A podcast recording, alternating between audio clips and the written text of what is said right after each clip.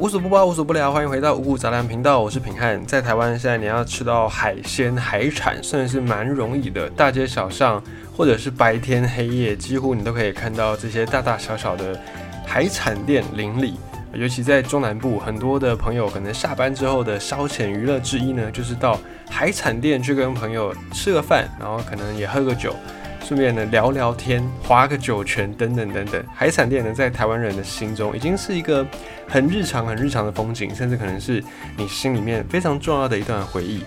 那么这个海产店，它究竟从什么时候开始风行呢？其实，在台湾吃海产的历史蛮悠久的，从几百年前荷兰人哦郑成功，甚至是清朝那个时候就开始在吃海产。不过，当时的海产可能不像现在一样这么方便。当时候的，因为历史的关系，因为一些时空背景的元素，其实海产在台湾的发展呢，也是有一段它的故事在的。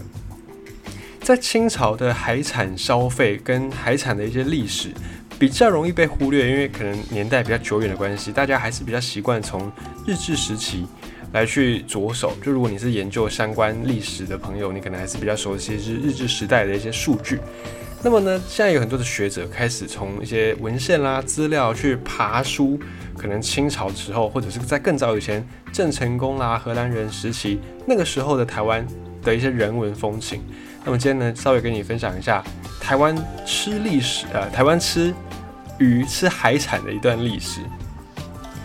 台湾四面环海，渔产丰富，照理来说呢，我们应该是想要吃海产，就旁边抓一下就好了。确实在荷兰时代跟清朝初期，那个时候的台湾出口了鱼翅，出口乌鱼子，这个都是当时候的一个出口大宗。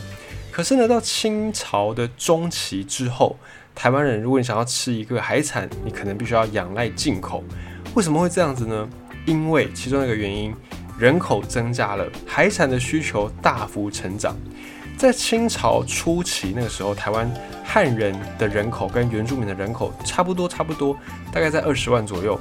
那到了清朝中期，已经来到了一百一十万人，成长了五倍，将近六倍之多。因为人口膨胀，人口变多，然后经济成长，就是经济大家购买水平又提高了，连带呢让海产有点供不应求。可是你会说，不对啊，我们台湾不是四面环海吗？我们好歹也是个海岛吧，怎么可能供不应求呢？这个跟第二个原因有关系，因为当时候课重税，还有一些天然环境的影响。在清朝的时候，那时候对于台湾的一些税则比较严苛，不像在当时候的福建沿海一带，在那个时候呢，福建沿海一带的这些渔船是可以免税的。那在台湾没有没有这个免税的后康，所以很多的渔民哇很苦。就你要探家已经不容易了，你还要缴很重的税。那除了税很沉重之外，季节、地形也限制了渔业的一个发展。在那个年代还没有什么动力渔船，船是没有什么马达的，只能够靠风帆这样。那你冬天如果你要出海去捕鱼、去捞鱼，你会受到风的一个限制。台湾的冬天是盛行东北季风的，还有洋流也有影响，黑潮、清潮也会有影响。所以当时候呢，民间就有流传一个算是顺口溜，就是俩半当加几当。你可能打鱼打半年，你只能够打半年的鱼，因为天气、因为地理环境的影响，那你必须要从这个半年的渔获来去支撑你一个家庭一整年的生计，就会有这样的一个俗谚出现。那么渔获少，然后课的税又重，就是你没办法一直在捕鱼嘛，你受到天气的影响。这个时候呢，有一些渔民该怎么办呢？他们就只能够斜杠，就像现在一样，斜杠来生存，可能就去一边务农，一边种田，然后一边可能就做一些小生意。这些渔民呢，他们除了斜杠之外，就在中北部受到东北季风比较影响的这些渔民要斜杠。那么在中南部，可能嘉义啦、高雄、台南一带这些渔民呢，因为地形的关系，这边潟湖比较多，就是一个天然的防风屏障挡风的，所以呢就在西湖这边来捕鱼，可是这个产量还是不够供应那时候台湾的这些人口。那么为什么台湾的海产在清朝的中期必须要进口呢？还有另外一个原因，保存技术。以前没有什么冰箱啊，没有什么冷藏冷冻，什么都没有，只能够用加工的方式来保存这些海鲜海产，煮干也好，晒干也好，或者是用盐去给它腌制。哦，这些都是一个保存海鲜的方式。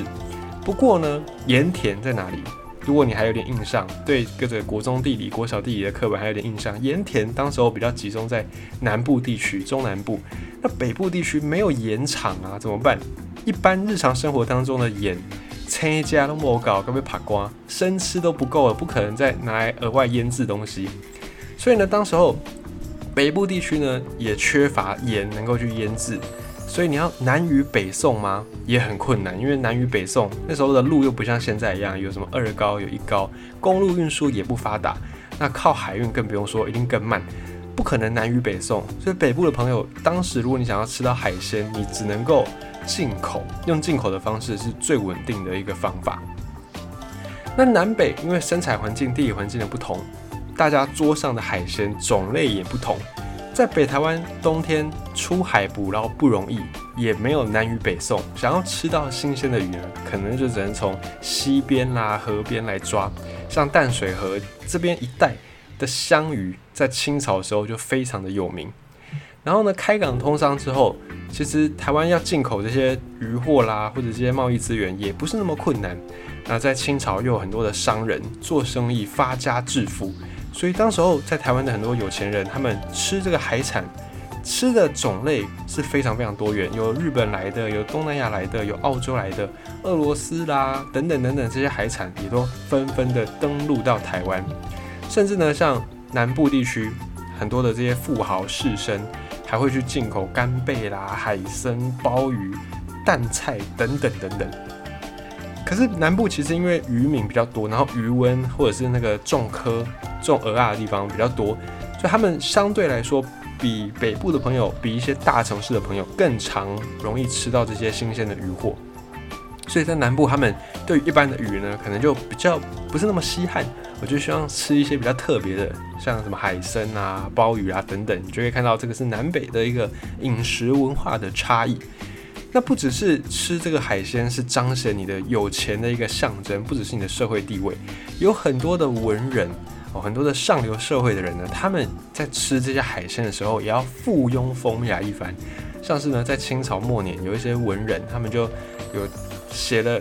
吃乌鱼五十二韵，然后就吃乌鱼吃到也变成一首诗，这样的一个感觉。那还有一些人呢，就有去评论，一些文人墨客他们就会去评论说，哎、欸什么鱼什么鱼跟什么样的水果一起煮，可能味道还不错、呃、也有写下一些名菜的做法。这个就是当时候除了炫富之外呢，吃海鲜也是一个代表哦，你是上流社会的人，你是有 sense 的人。可是有没有一个是超越阶级的，大家都喜欢的这种特色料理呢？有的就是咸鱼，这个可以算是清朝当时候的国民海产。不管是平民也好，或者是上流社会，当时的台湾人都是非常的喜欢咸鱼的。曾经有一个富商，他们家每个月花，根据记录啦，他们每个月花在咸鱼的支出是第二高的，仅次于买猪肉。而就连这种当时候有一些达官贵人要送东西给他们家的这个长辈，送的礼物呢，也都会送加工的咸鱼或者是鱼脯鱼补。在咸鱼，平民阶层也很喜欢吃。当时候呢，可能大家一般的老百姓餐桌上没有什么太丰富的饮食料理，可能连蔬菜都不常有。可是咸鱼呢，几乎算是家家必备的。因为一方面大家重口味，还是习惯吃一些腌制的东西；再来是比较呃没有那么样经济宽裕的家庭，可能买不起肉，吃不起肉。但还是需要补充蛋白质，怎么办呢？就从这种便宜的，然后又很重咸的咸鱼来当成是餐桌上的佳肴料理。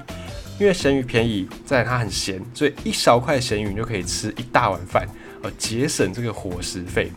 那当时候大家能够吃到的这个咸鱼呢，主要从哪里来？从中国沿海这边进口的，而就是从清朝中期开始，这些咸鱼就大量的从福建输出到台湾来。高级的上流社会这些绅士们，他们就吃乌鱼子下酒；平民呢吃咸鱼，吃点虾米。逢年过节再摆上一条全鱼，哦，讨一个吉利，年年有余。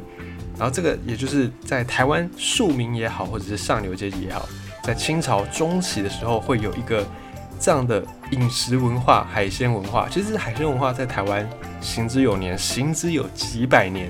从荷兰人时期郑成功那个年代，清朝一直以来台湾人跟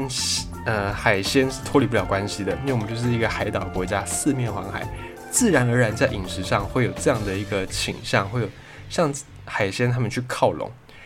饮食它不只是一个呃不只是一个文化的现象，它也承载了一些历史，像这些平台也在五谷杂粮当中跟你介绍过，像番茄酱的历史啦，或者是像乌鱼、呃、啊不是乌鱼，虱目鱼，为什么要叫虱目鱼的历史等等，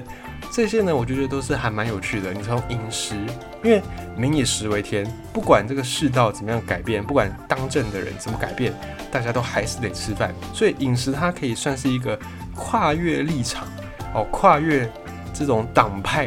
因为有时候你会说历史可能是赢家所写的嘛，赢的人写历史，输的人呢成王败寇，就是这样。所以历史上面可能会有一些些人要故意去掩盖一些事情，不让你知道。可是从饮食，它就是没有办法去回避的。饮食就是很直接的记录跟人民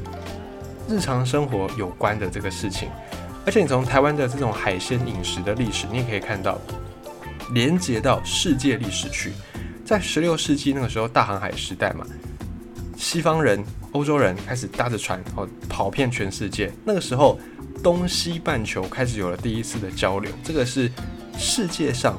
第一次的全球化，然后世界上的航线被打通了。再来呢，随着各项的技术、科技啦不断进步，十九世纪有第二波的全球化，台湾就是在这个第二次的全球化当中扮演着一个很重要的角色。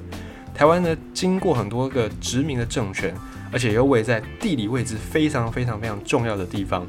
从这个第二次的全球化，我们也被纳入了世界体系当中。在这个时候开始，台湾的命运也好，历史的走向也好，也变得更加的扑朔迷离。从十九世纪，当时候清朝台湾人的一个海鲜饮食的历史，你也可以看到全球化贸易是怎么样的影响台湾。